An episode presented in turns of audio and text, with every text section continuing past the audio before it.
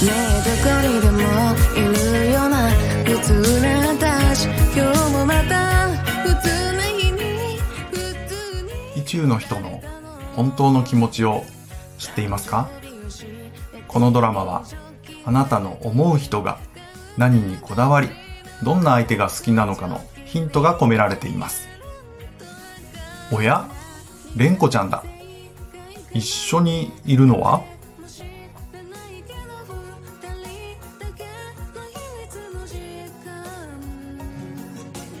僕のでよろしければシェアしませんか？いいの？どうしてもパフェが食べたくて品切れでがっかりしてたのよ。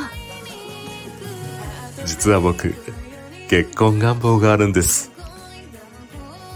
うーん。でも私は家庭には入りたくないわ